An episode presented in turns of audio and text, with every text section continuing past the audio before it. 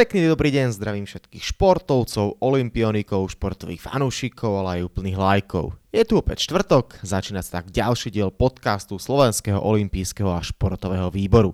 Volám sa Stanislav Benčat a v dnešnom rozprávaní sa budem okrem koronavírusu rozprávať o srdečných pozdravoch z Ruska – Hokejový reprezentant Adam Liška má totiž za sebou prvú sezónu v najväčšej krajine sveta. Počas ročníka v kontinentálnej hokejovej lige zažil množstvo kurióznych situácií, na ktoré nebol zo Slovenska zvyknutý. Vrátane boxerského stretnutia o lepšie miesto v zostave mužstva. Adam mi o nich rozprával v ďalšom dieli olympijského podcastu. Predtým, ako sa budeme vlastne baviť o tvojej sezóne v Rusku, kde si hral KHL, tak eh, nedá mi nezačať tým, čo sa vlastne deje teraz v týchto dňoch, čo ovplyvňuje aj tvoj život, koronavírus.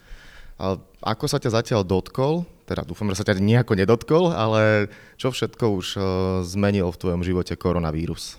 Ďakujem za pozvanie. Tak musím povedať, že zmenil, zmenil toho dosť, nakoľko ja som v tomto čase mal byť v Rusku so svojím tímom a trénovať, ale poprosil som, či by ma uvoľnili na písomné maturity na Slovensko ale nakoľko je tento vírus, tak je možné, že sa k tomu ani nedostanem. Takisto, čo sa týka tréningového procesu, tak ten mám veľmi ovplyvnený. Nemám k dispozícii žiadny lat a aj posilovne sú pozatvárané, čiže tak improvizujem. Áno, povedal si, že sa pripravuješ, alebo chcel si sa pripravovať na maturity. Keď e, bola aj tá tlačovka, kde sa vlastne všetko oznamovali, predpokladám, že si pozeral, alebo že teda vnímaš, e, čo sa deje, aká bola možno tvoja prvá reakcia, keď aj si počul, že sa zatvárajú školy? No, som sa zamyslel, že či sa vôbec treba učiť, alebo kašlem na to už úplne. A čo teraz robíš teda tieto dni? Aj nejakú učebnicu otvoríš? No, skôr som, si, som sa snažil si spraviť e, nejaké maturity z minulých rokov, či by som to zvládol a na koľko percent. A tak dúfam, že, že to bude tak ako na nečisto, tak by som to spravil aj teda na ostro a verím, že ak k tomu dojde, tak to zvládnem. No okrem toho teda, že si študent, primárne si hokejista a povedal si, že ako no, už to aj tvoj hokejový život ovplyvňuje, že vlastne nemáš kde trénovať, tak uh, ako tieto dni nahrádzaš tréning, vonku sa dá behať v prírode, príjemne teplo, takže predpokladám, že asi nejaké vonkajšie aktivity. Áno, vonkajšie aktivity. Včera som si bol zabehať, je to taká improvizácia, nakoľko ja nemôžem trénovať so žiadnym iným profesionálnym tímom. A bol som dohodnutý s juniorkou Slovana, ale stihol som absolvovať jeden tréning na lade a zatvorili štadión. Čiže je to veľmi zložité, takisto posilovňu, kde som trénoval v Národnom tenisovom centre, tá je tiež zatvorená. A momentálne je to taká improvizácia bez ľadu, ale o, pripravujem sa, ale sa momentálne neviem, či sa majstrovstva uskutočnia a ako to bude vyzerať. Z toho, čo počúvame z médií a ako môžeme sledovať, čo sa deje v zahraničí, nie je to nič príjemné a nevyzerá to dvakrát rúžovo. Ty osobne máš strach? Uh, no strach o svoje zdravie zatiaľ nemám, nakoľko sa cítim dobre, ale čo sa týka tých majstrovstiev sveta, tak uh, ak, ak by som sa mal vsadiť s niekým, tak uh, skôr predpokladám, že tie majstrovstvá budú zrušené. Tam sa hovorí o viacerých alternatívach, aj keď zatiaľ sú to stále iba také JPP. Jedna pani povedala, že či čo bude, ako bude, no Švajčiari sa zatiaľ nevyjadrili. Do týždňa má byť plus minus jasno, či sa šampionát bude konať alebo nie, alebo teda aká bude iná možnosť. Spomenula sa aj alternatíva Rusko. Vieš si predstaviť, že by sa presunul do Ruska šampionát? No úplne, úplne si to predstaviť neviem, nakoľko samozrejme to zázemie tam je, ale myslím si, že tí fanúšikovia zo všetkých krajín by tak či tak do tej krajiny docestovali a to, že v Rusku možno tých ľudí netestujú tak, preto majú nula potvrdených eh, nakazených ľudí, tak to je druhá vec, ale myslím si, že zmena, zmena toho podujatia, zmena krajiny by eh, nebolo dobré riešenie. Ty už si naznačil, že v Rusku, áno, zatiaľ majú stále nula prípadov. Ktože vie, ako tam kontrolujú, nekontrolujú, zatiaľ nejaké informácie veľké o Rusku nemáme. Pôsobil si sezónu v Rusku, máš nejaké informácie? Písal si si s niekým z krajiny, že ako to tam u nich vyzerá, alebo, alebo je to také vákum ruské? Samozrejme, že v kontakte som bol, oni to všetko zachytili, čo sa deje a vedia o tom. Myslím, že sú tam teda úplne zakázané lety, ako prvá krajina zakázali lety z Číny do, do Ruskej federácie, ale myslím si, že čo sa týka týchto testovaní, tak uh, neviem si predstaviť, že tak veľká krajina by mala nula nakazených.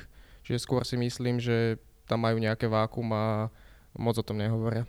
No pri najhoršom, keď zistia, že nejaká dedina je celá nakazaná, tak na druhý deň nebude na mape. Je to možné, ja zachytil som aj uh, Kim Jong-un vraj nechal niekoho popraviť, uh, keď zistil, že je prvý nakazený, takže myslím si, že toto zase v Rusku až tak nehrozí, ale myslím si, že majú teda nejaké svoje vákum a moc nechcú o tom rozprávať. Áno, Južná Korea vlastne po, ja, spoločne s Čínou momentálne najviac sa tam šíri koronavírus, ale v Severnej Koreji podľa štatistov tam majú nulu, no tak, tak trošku na odľahčenie na, tieto, na tento diktátorský režim. Poďme sa ale baviť uh, späť viac menej trochu o hokeji.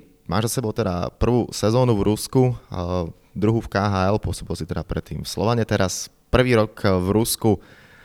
Ešte predtým, ako sa budeme baviť o tom, aká tá sezóna bola z pohľadu hokejistu, tak Aké to bolo pre teba ako pre mladého chalana ísť takto do Ruska, alebo je úplne iné pôsobiť v KHL vlastne doma, ale je tá do Ruska a byť eh, celú sezónu v Rusku? Bolo to zaujímavé, veľa, veľa skúseností mi to dalo a musím povedať, že aj veľa zábavy, nakoľko som spoznal všelijaké ruské tradície a dokonca som sa dostal na spoluhráčov ruskú svadbu, tak uh, bolo to také veselé a myslím si, že mi to dalo veľa zase skúseností do tej hokejovej kariéry. No tak toto si nadhodil super. Poď, ako vyzerá ruská svadba? Tak počúval som všeličo. Uh, počul som, chalani ma strašili, že bude poriadna bitka, že majú to tam tak, že pokiaľ sa na svadbe nikto nepobije, tak uh, manželstvo nebude fungovať. Ale našťastie manželstvo zatiaľ funguje a žiadna bitka nebola. Tak bolo to zase niečo nové, nebolo to úplne typické ako na Slovensku. Nejaké rozdiely tam boli, ale myslím si, že, že ten princíp bol rovnaký. Strieľalo sa z Kalašníkova? Nie, nestrelalo sa, Ni, nič takéto som nezažil, ale počul som o tom, že na tých originálnych svadbách ruských sa aj toto deje, ale my sme to mali skôr ako takú, takú tímovú oslavu, nakoľko tá svadba bude až teraz po sezóne ozajstná, ale pozval nás teda spoluhráč, aby sme to oslavili. Bola tam jeho rodina, rodina jeho snúbenice a on tam pozval všet, celý hokejový tím. To ste mali predpokladám nejaké aspoň dva dní voľna, alebo očakávam, že vodka tiekla potokom. Náš tréner schvál spravil takú vec, že nám dal tréning na ďalší deň, aby sa uistil, aby sa uistil, že to nepreženie nikto, ale musím povedať, že uh, chalani aj tak niektorí sa do toho pustili a potom museli spať v saune. To mi tak pripomína, keď, uh, alebo vieme si predstaviť, keď, myslím, Boris Valabik to spomínal v svojej knihe, že raz Kovalčuk uh, mal takú noc, že ťahal celú noc, došiel opitý na ranný tréning a napokon dal hetrik, takže Rusi, tí zvládnu všetko. Áno, ja bol som niekedy sám prekvapený, uh, čo, čo stvárali, že dokázali niekedy teda piť a na druhý deň trénovať a boli relatívne v poriadku ale mal som jedného spoluhráča, ktorý si takto uletel jeden deň a tréner o tom vedel, dozvedel sa to, ale nehal ho tak, nehal ho trénovať hodinku, pozeral na ňo, že ako na tom bude. A on, ten spoluhráč teda si otrénoval, ale nešiel úplne na 100%, tak sa tam motkal. A po tréningu sa odpískal koniec a ten si vydýchol, že konečne už pôjde dole z ľadu a tréner mu hovorí, že ty tu zostaň, že ideme 20 koleček doľava, 20 doprava, tak bolo zlé, neviem, či sa vtedy aj nepovracal. Z rozprávania mnohých chalanov, ktorí pôsobili v Rusku, viem, že neraz sa ocitli s trénermi, myslím si, že najviac by o tom vedel hovoriť Michal Čajkovský, ktorý si zažil eh, s trénerom Krikunovom svoje. Aký bol u vás coach Andrej Razin? Mm, no, Andrej Razin bol coach, e, ktorý našťastie ma mal rád, čo som mal veľké šťastie, pretože vedel byť zlý na hráčov. On hovoril, že vlastne má rád spartianský režim, všetko bude po spartianskom režime a mali sme takú vec v šatni, že pokiaľ niekto nebol spokojný so svojím priestorom na lade alebo jednoducho sa mu niečo nepačilo, došiel za ním a povedal mu, že chce boxovať a nemal problém si dať rukavice a odboxovať si tri kola a takto jeden, jeden obranca teda nehrával a už bol z toho na nervy, tak sám od seba došiel za ním, že, že ideme boxovať a išli trikrát po 3 minúty a dali si príľbu rukavice a som pozeral, že kam som sa to dostal, tam normálne sa do hlavy si dávali bomby a takže bolo to také zaujímavé, ale toto sa mi stalo teda iba raz, že by niekto za ním došiel, že sa chce boxovať a jedenkrát sa mi stalo vo Vladivostoku po zápase, tam bol taký väčší konflikt, kedy on vyhodil jedného hráča a povedal mu, že môže povedať svojim spoluhráčom, čo chce naposledy, lebo končí v týme. A o, ten hráč sa postavil, spoluhráčom nepovedal nič, ale pustil sa do trénera a bola tam slovná výmena a skoro to teda skončilo aj bitkou a už boli naozaj čelami na sebe, ale potom tam zasiahli ostatní aj hráči, aj tréneri a nejako sa to ukludnilo. Idem najskôr na to prvé, dobre, tak keď boli tie, normálne si dali tri kola v ringu, kto vyhral? Ja by som povedal, že to nemalo ani víťaza, ale tréner sa venoval teda boxu, lebo hovoril, že keď netrénoval, tak sa nudil, tak chodieval na box, čiže mal nejakú techniku. Samozrejme už ten pohyb 50-ročného človeka nie je taký, ale musím povedať, že sa naozaj držal a dokázal uštetriť teda tomu obrancovi niekoľko dobrých rán, ale samozrejme ten môj spoluhráč bol trošku viac namotivovaný, nakoľko mal na ňo asi teda nervy, nakoľko nehrával. Čiže povedal by som, že mierne dominoval obranca, 26 ročný, ale, ale bolo to celkovo vyrovnané. A vy ostatní ste stáli okolo ringu a iba predpokladám ste s nemým pohľadom sledovali o úžasom, čo sa tam vlastne deje. Áno, áno, tak e, ja si myslím, že možno tí niektorí ruskí chalani už aj boli na to zvyknutí, brali to viac normálnejšie, ale ja keď som to videl, tak naozaj som zostal zaskočený, že kde som sa to dostal, že ma tu niekto ešte zbije, že keď sa mi nebude niečo páčiť, tak potom som radšej ani nikomu nič nehovoril, keď sa mi niečo nepačilo, e, radšej som si to nehal pre seba, aby som nemusel sa s nikým boxovať. A by the way, ten typek, ktorého vyhodil vo Vladivostoku, zobrali ste ho lietadlom naspäť alebo ho nechal tam? Áno, povedal mu, že môže, môže letieť lietadlom naspäť, a má si zbaliť veci teda v Čerepolci a končí v týme. A viem, že doteraz ich vzťahy teda sú naštrbené, nakoľko ten hráč potom nahral nejaký rozhovor, kde nadával na toho trénera a ten tréner zase naopak nadával na ňo, už aj keď tam nebol, čiže tie vzťahy asi zostanú také naštrbené. No, srdečné pozdravy z Ruska. Áno, ešte ti môžem povedať, e, keď sme, keď sme došli, keď, teda keď som došiel, tak e, čo som nezažil tiež nikde pred sezónou, um, vlastne sú, sú pravoslavní, čiže pred sezónou uh, zavolali kňaza do šatne, do posilovne a celý tým, aj, aj realizačný tým, aj hráči, aj všetci ľudia z uh, ofisu, z kancelárií museli sa postaviť do kruhu a museli sme sa po rusky modliť. Samozrejme, ja som nevedel ani slovo, tak som držal tú sviečku a ten obrazok toho, teda ich boha pravoslavného a som teda otváral ústa, aby som, aby som akože zapadol, ale nemal som ani šajnu, o, čo, o čom vlastne sa modli, prečo sa modlia a našťastie som toto všetko zvládol. Keď tak vlastne ešte na to pozerám, ty si sa zranil z, v zápase s Lokomotívom, to bolo 21. decembra, dobre hovorím. Strávil si sviatky v Rusku alebo si mohol ísť domov? Strávil som sviatky v Rusku, pretože tam 23. som mal MRK vyšetrenie ale mal som napuchnuté koleno, čiže nebolo to dobre vidieť, čiže som tam musel zostať zase, lebo mi to spravili po týždni opäť a vôbec domov som sa vôbec nedostal. Ja som si najprv myslel, že to bude krátka pauza, potom keď som počul, koľko budem pauzovať, tak to bolo až po novom roku. No a aké teda boli Vianoce, alebo skôr nevianoce v Rusku?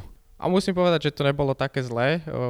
Bol som tam s priateľkou, snažila sa navariť mi tie slovenské jedla a pozeral som slovenské programy, slovenské nejaké tie rozprávky, takže bolo to podobné ako doma, samozrejme je to iné byť s rodinou celou a iné je tam byť vo dvojici, ale celkovo na to za nesťažujem. Akurát e, ma mrzelo to, že a, teda tou stromčeku som si klakol na jedno koleno, lebo to druhé som nemohol zohnúť, tak e, to bolo také, mm, že som sa necítil úplne dobre, nemohol som dobre spávať tie prvé dni mimochodom Fiči v Rusku mrázik? No, myslím si, že u nás je to populárnejšie ako, ako u nich. Zahliadol som to, ale nepovedal by som, že úplne nejako veľmi to tam sledujú všetci, ale zahliadol som to v telke, áno.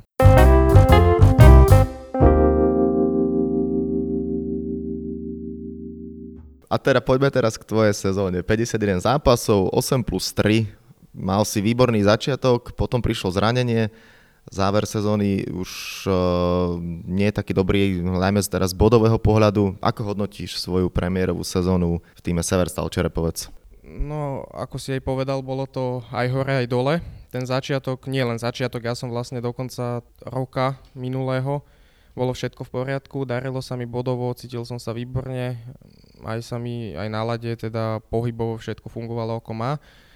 Potom v jednom zápase vlastne po reprezentačnej prestávke druhej som hral zápas v Jaroslavli, bol to taký náročný trip a pri jednom súboji mi obranca padol na nohu, to koleno sa mi vykrutilo a vedel som, že to nebude dobré, nakoľko som to cítil že mi tam prasklo a jednoducho skúsil som to, ale vôbec som nemohol ani korčulovať.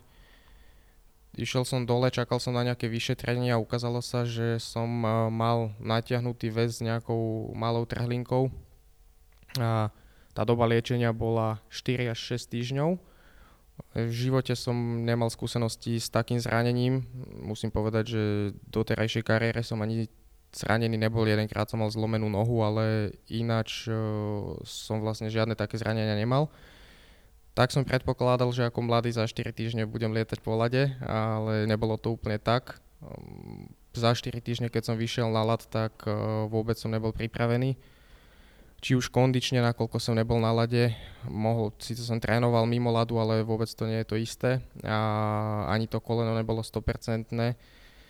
Lenže situácia bola taká, že my sme hrali o play-off a tá sezóna základná časť končila koncom februára. Ja som e, chcel hrať, veľmi som to chcel stihnúť, tak som začal hrať niekedy začiatkom februára, ten posledný mesiac. A hoci ma stále to koleno pobolievalo, nebolo to pohybovo úplne dobre, hrával som s náplastiami na koleno a s, no nebolo to vôbec ideálne. A hlavne čo ma teší, že ku koncu tie posledné dva týždne som bol 100% pripravený. Hoci som sa bodovo nepresadil, tak viem, že, viem, že najdôležitejšie je to, aby to moje zdravie fungovalo a to koleno bolo v poriadku. Bol som dokonca aj spokojný so svojimi výkonmi, ktoré som v tie posledné dva týždne mal. A myslím si teda, že teraz už je to v poriadku aj to koleno a verím, že že budem pripravený zase niekedy, neviem ešte kedy, podľa toho, či dostanem, či budú, bude príprava na majstrovstva sveta, majstrovstva sveta, alebo keď tak ďalšiu sezónu. Cítil si tlaky, alebo sú, sú v Rusku také tlaky na hráča, špeciálne na teba ako mladého, že musíš, poznáme to také, možno skôr také zákulisné reči, že zvykne sa takto tlačiť na hráčov, že keď majú nejaký zdravotný problém nastúpiť, alebo to bolo aj tak, že ty si ten tlak sám na seba vytváral, že chcel by som ísť čím skôr hrať? Myslím si, že toto bolo skôr o mne, nikto ma do toho netlačil. Všetci mi hovorili, že celú kariéru mám pred sebou, že mám si to dať do poriadku poriadne. A ja som trošku tvrdohlavý v tomto, chcel som silou mocou už hrať a možno som to o niečo uponáhľal nejaké dva týždne, ale Našťastie sa mi nič horšie už nestalo a teraz už sa cítim dobre.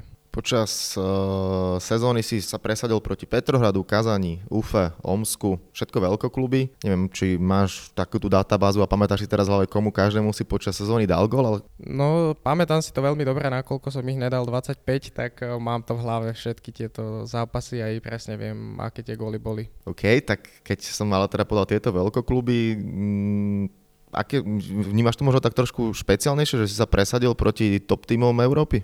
Tak ja som tie zápasy, keď som do nich nastupoval, vnímal ako každý jeden v tej KHL, ale keď sa na to pozriem spätne e, po sezóne, že proti komu som sa presadil, tak samozrejme ma to teší, že to boli tie najlepšie kluby v tej KHL. Pôsobíš e, v týme, ktorý má, alebo v meste, ktoré má 300 tisíc obyvateľov, obrovskú fabriku, keď teda pre teba bolo žiť a zvyknúť si na Čerepovec? Zo začiatku musím povedať, že sme boli takí s Liborom Šulakom, s českým hokejistom sme boli takí dvaja stratení Európania tam. Sme nevedeli, kde ísť, kde sa nájsť a bolo to také zaujímavé. On neskôr v týme skončil a zostal som tam sám, potom došli kanadskí hokejisti, zase to bolo o niečom inom. Ale musím povedať, že je to rozdiel, oproti tomu, keď som chodil so Slovanom e, na tripy a boli sme tam dva dni, tak to mesto vyzeralo hrozne. ale takto keď som mal čas teda trošku ho spoznať bližšie, tak eh, dalo sa tam najesť, samozrejme nebolo to veľké mesto, nebol to New York, ale dalo sa tam eh, najesť, boli tam aj dobré reštaurácie a tá fabrika samozrejme ten vzduch nebol ideálny, ale na všetko sa dá zvyknúť časom. Ruská kuchyňa? Mm, bol som párkrát navštíviť, uh, nebola úplne zlá, ale prekážalo mi, že všade bol kôpor, tak skôr som sa snažil stravovať v tých európskych reštauráciách toto si presne, no to bol úplný šok pre mňa, keď som bol, moje prvé majstrovstvá sveta boli 2007 v Moskve a tiež keď sme došli, či už to bolo, alebo teda najmä v tlačovom, mali sme tam takú reštiku, oni dávali do všetkého kôpor, ja som nechápal lazanie s kôporom. Áno, áno, je to tak, my sme mali možnosť stravovania na štadióne a naozaj všade ten kôpor bol, ale neskôr, keď tam bola teda priateľka, tak sa snažila variť to, čo máme my doma a musím povedať, že aj to bolo to mi pomohlo teda. Nafasoval si tam nejaké auto, alebo si sa prevážal taxikmi? Prevážal som sa taxikmi, alebo so svojimi spoluhráčmi, ktorí tam auta mali, pretože tí boli schopní cestovať zo svojho domova 1600 km na aute, aby tam došli. Tak som sa tak aj zamyslel, že to som aj ja mohol ísť odtiaľ, to je to podobne, podobne ďaleko, ale neviem si to úplne predstaviť. A prevážal som sa taxikmi, tie taxiky boli naozaj lacné, ono stojí to asi 1 euro, ale sú to naozaj taxiky neoznačené a sú to taxiky, kde neviem, kto príde. Jedenkrát prišlo pekné auto, druhýkrát e, prišlo starý žigulák a celý sa triasol, nevedel som ani, či dojdeme, tie cesty tam tiež nie sú úplne ideálne. Čiže bolo to zaujímavé, tiež to bola sranda. Je tá probky sa v Čerepovci? Propiek nebolo, to sú vlastne kolóny. Áno, do zápchy, no, tak, lebo to, na to nikdy bude, keď sme boli v Moskve alebo v nejakých iných mestách, tam je to šialené. Áno, áno, my keď sme cestovali aj minulý rok ešte so Slovanom, tak ten let trval 2,5 hodinky do Moskvy, ale keď sme došli na hotel, tak to bolo ďalších 2,5 hodín, teda 2,5 hodiny. Čiže celá tá cesta trvala 5 hodín, hoci v tej Moskve sme prešli možno pár kilometrov. Ako si na tom by the way s ruštinou, minimálne počas jazd taxíku si asi predpokladám, sa snažil komunikovať s tými vodičmi, lebo ťažko sa to označuje za taxikárov. Áno, samozrejme snažil som sa komunikovať, myslím si, že som sa zlepšil. Hm, samozrejme ako prvé klasicky som sa naučil nadávať, to, to bolo úplne na začiatku, čo ma spoluhráči naučili, ale postupne teda som si trúfal viac a viac a Uh, teda som sa naučil rozprávať po rusky.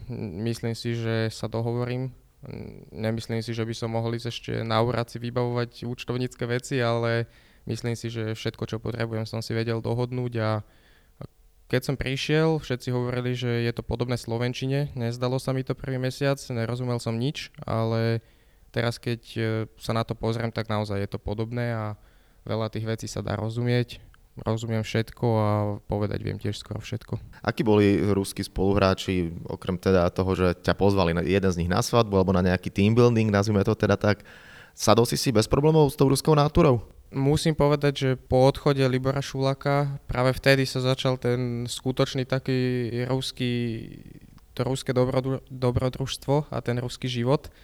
Uh, chalani ma prijali samozrejme už eh, keď som tam došiel, ale bolo to iné, nakoľko veľa času som trávil s Liborom a po jeho odchode eh, som trávil zase veľa času s ruskými spoluhráčmi a prijali ma bez problémov, sadol som si s nimi a myslím si, že zostaneme kamaráti aj do budúcna. Mimochodom, vráťme sa ešte na vlastne začiatok tvojho pôsobenia. Aké to bolo pre teba, keď si prišiel do Čerepovca? Bol nejaký moment, ktorý ťa prekvapil, rozhodil alebo niečo, s čím si nepočítal? Čo ma napadne ako prvé, tak to bola tá letná príprava, keď som tam prišiel, tak uh, vtedy, vtedy naozaj som rozmýšľal, že tú zmluvu asi roztrhám a hodím do koša a sa poberem naspäť niekde, lebo naozaj, teda ja som není taký, že by som niečo vzdával a rád teda makám, trénujem, ale toto bol extrém, čo teda, aké tie objemy tréningové sme tam mali. A ťahali sme tam pohľade pneumatiky s tromi spoluhráčmi naloženými, všetci mali odpalené triesla z toho, o, slabiny. A nikoho to nezaujímalo, tam mali sme hodinku odpočinok, po obede sme zase išli behať, bol niekoľko fázové tréningy za deň a naozaj to bolo niečo, čo som ja nezažil. A bola to stará škola. A bolo to zaujímavé teraz, keď to mám za sebou, tak uh, som rád, že som si to skúsil, ale naozaj druhýkrát uh, by som radšej zvolil inú prípravu. Keď sa začala sezóna alebo tie prípravné zápasy, tak uh, ja som bol tak zavarený, že ja som bol hrozný. Ja som, fakt som bol hrozný bol som, za 10 sekúnd som mal stuhnuté nohy, nevedel som sa hýbať a našťastie potom som sa rozhýbal a bolo to lepšie, ale tie začiatky boli ťažké. No tak poďme teraz od začiatkov ku koncom. Máš teda po sezóne v Rusku, čo budúcnosť? Už presiakli nejaké informácie, že boli sa na teba teda pozrieť aj nejakí zástupcovia z NHL, takisto z KHL. Neviem, ako teda si, nie si uh, s rokovaniami na tom so zástupcami Čerepovca. No samozrejme, že predtým, ako som sa zranil, tak e, mi ponúkali predlženie kontraktu. Vtedy sme nakoniec e, to nechali tak, ja som sa zranil, potom sme to nerešili a teraz e, samozrejme čakám aj na ich vyjadrenie, nakoľko tam sa budú asi meniť niektorí ľudia vo, vo vedení a neviem, či tréner zostane, nezostane, čiže na všetkom závisí a v Rusku je to tak, že musím počkať teda na to, kto tam bude nový a podľa toho sa asi rozhodne, ale čo som mal predbežné informácie, tak e, záujem mali, že by chceli, ale samozrejme bude všetko závisieť aj od nových ľudí a budem aj dneska komunikovať zase s agentom a uvidíme. Mimochodom, čo otázka financií, všetko chodilo tak ako malo v Rusku? Áno, toto, toto musím povedať, že táto jedna vec bola naozaj ako v nejakej veľmi vyspelej krajine založili nám všetkým uh, účet v jednej banke, všetkým vlastne spoluhráčom. Dali nám všetkým karty a fungovalo všetko ako má, vždy bolo na čas, vždy bolo popredu. Um, takisto aj keď sme hrali zle, bola séria prehier, tak uh, nikdy nás nenehali čakať, vždy bolo na čas, aj, aj základná mzda, aj prémie boli vždy na čas. Takže všetko na účet, žiadne igelitky? Nie, igelitky už neboli, ale tiež som počul tieto príbehy, ako sa kedy si za starých čias tie bonusy vyplacali v igelitkách a chalani nosili pod bundou milióny rublov, ale na, našťastie toto sa mne teda nestalo a som rád, že je to tak, ako to je. Mimochodom, otvoril som tému financí, Slovan ti už všetko vyplatil, alebo tam ešte nejaké podložnosti sú? Áno, ja som mal s nimi dohodu do decembra vlastne a všetko splatili tak, ako mali, čiže my sme vyrovnaní a už viacej nemajú voči mne žiadne podložnosti. K olympijskému podcastu patria aj tradičné rubriky, ktoré neminú ani teba. To prvou z nich je raňajky. Aké máš obľúbené raňajky alebo máš nejaký ranejší rituál, bez čoho si nevieš predstaviť začiatok dňa? Rituál nemám, ale tie predzápasové dni, keď som mal, tak vždy si dávam vločky. To mám také, jednoducho si to dám, nakoľko viem, že ten obed bude skôr pred zápasom a je to, je to pre mňa také, také ľahšie jedlo, na tréning akurát. No a záverečná časť je olimpijský kvíz. Ja predtým, ako sme išli nahrávať, som ti povedal, že ťa čaká kvíz, tak si tak prekrutil očami, že čo tam asi bude. Ty máš rád kvízy alebo nie? No musím povedať, že nemám rád neistotu a neviem, do čoho idem, tak uh, uvidíme. No. Odpoviem ti na túto otázku asi po skončení kvízu, či mám alebo nemám rád kvíz. Dobre, tak prvá otázka bude spojená s hokejom. Posledné olympijské hry v Pyeongchangu sa hrali bez uh, hráčov z NHL, takže všetky veľké mená uh, pri tejto otázke vypadnú z hry, alebo teda tie zámorské mená. Uh, Olympiádu vyhrali olympijskí športovci z Ruska a jeden z nich bol aj najproduktívnejším mužom turnaja v šiestich zápasoch získal 12 bodov. Vieš, kto bol najproduktívnejším hráčom Olympiády? Musím nad tým porozmýšľať. Priznám sa, že, že ani neviem, kto bol najproduktívnejším hráčom. Pravdepodobne, ale skúsim si typnúť. Uh, mohol to byť uh, Ilia Kovalčuk? Nie, ten bol MVP a tam ti takú nápovedu, druhý typ možno, že možno trafíš na druhýkrát. Už je momentálne v NHL. Gusev? Áno, Nikita Gusev. No, 6 zápasov, 4 góly, 8 asistencií, 12 bodov. Poďme na druhú otázku. Na Olympiáde zažiarilo množstvo športovcov, ktorí získavali medaily. Ja ti teraz poviem 4 mena a iba jeden z nich má v svojej zbierke zlatú olympijskú medailu. Skúsi typnúť, že ktorý. Floyd Mayweather, Lionel Messi, Novak Djokovic alebo Peter Sagan? Mm, iba jeden z nich má olympijskú medailu. Zlatú olympijskú medailu. tak premyšľam, zostalo ticho. Mayweather box, Messi futbal, Djokovic tenis, Sagan cyklistika. No Sagan je majster sveta, ale neviem, či aj olimpijský víťaz, myslím, že nie. To je správna odpoveď, nemá olimpijskú medailu, navyše teda nie zlatú olimpijskú. No čo, Novak, Novak Djokovic uh, ani myslím, že tiež nie. Dobre, takže buď Mayweather alebo Messi. A myslím si, že Mayweather má zlatú medailu. Nie, Lionel Messi. Ale Messi má zlatú medailu, áno. Lebo ja viem, že, že na tej olympiáde vlastne hrávajú hráči do 23 rokov. A, čiže to bolo možno niekedy, keď som ja bol ešte mladší, tak mám aspoň takú výhovorku teraz. No, bolo to na Olympiade v Pekingu v roku 2008, takže pred 12 rokmi. Áno, tak uh, asi bol vtedy mladší a ja veľmi malinký. Tak, je to tak. No a poďme na poslednú otázku, keďže najbližšia Olympiáda zatiaľ stále naplánovaná je, že bude v Japonsku, takisto uvidíme, či sa vlastne uskutoční alebo nie. A pri olympijskom kvíze poslednú otázku vždy sa snažím mladiť teda s Japonskom. Taká zaujímavosť, japonskí športovci sa na zimných hrách predstavili prvýkrát v roku 1928 na druhej olympiáde zimnej v San Morici ale prvú medailu, prvú zlatú olimpijskú medailu získali až takmer o 5-10 ročí neskôr na domácich hrách v 72. v Sapore. Bola to vôbec historicky druhá medaila vôbec zo zimných olympijských hier pre Japonsko. Získali ju Yukio Kasaya. No a ja sa pýtam, skúsi typnúť, v ktorom zimnom športe to bolo. Priznám sa, že tohto športovca nepoznám. Ani ja som ho nepoznal, pohode. Môže to byť uh Rýchlo korčulovanie? Nie. Snowboarding? Krá- krásu korčulovanie? Nie. No bobsled je na lade, to asi nič. Uh, rozmýšľam, aký šport zimný som nevymenoval. No v hokeji to snad nebolo. Na lade alebo na snehu? Na snehu. Lyžovanie? Nie. Niekoľko desiatok metrov tam môžeš dosiahnuť. Skok na lyžiach? Tak, skoky na lyžiach. Aspoň som sa k tomu dopracoval. Tak, Yukio Kasa. No čo, tak aký máš pocit z kvízu? Z kvízu nie moc dobrý, dúfam, že tá maturita mi pôjde lepšie. Uh, lebo túto by som asi moc percent nenazbieral. Neviem, či tam budete mať typovačku, alebo všetko musíš vedieť. V každom prípade budem ti držať palce, keď uh, dúfam, že tie maturity absolvuješ čím skôr a koronavírus u nás nejako sa veľmi rozširovať nebude, preto aj verím, že všetci sa budú správať zodpovedne a nebudú nejaké prípady u nás vo veľkom pribúdať. Uvidíme, čo sa stane, či už e, teda v prípade tvojej maturity alebo majstrovstiev sveta v hokeji, kde dúfam, že uspeješ na jednom aj na druhom a teda, že ten šampionát bude. V každom prípade to ukáže budúcnosť, ale teraz prítomnosť Adam Liška bol ďalším hostom olympijského podcastu. Ešte raz ďakujem ti veľmi pekne a nech sa darí. A ja ďakujem za pozvanie. Pekný deň.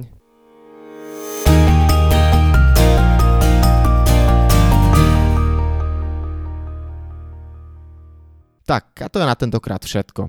Dúfam, že sa vám náš podcast páčil. Prihláste sa na jeho odoberanie vo svojej podcastovej mobilnej aplikácii na platformách Google Podcasty, Apple Podcasty a Spotify. Podcast môžete podporiť tým, že ho odporúčite niekomu z okolia alebo náš podcast ohodnotíte na Apple Podcastoch, veľmi nám to pomôže. Všetky olympijské podcasty nájdete na stránke www.olympic.sk lomka podcasty. Svoje postrehy, názory na aktuálny podcast mi pokojne napíšte na môj mail stanobencat.gmail.com Rovnako tak mi môžete napísať tipy, s kým alebo na akú tému by ste chceli počuť podcast v budúcnosti.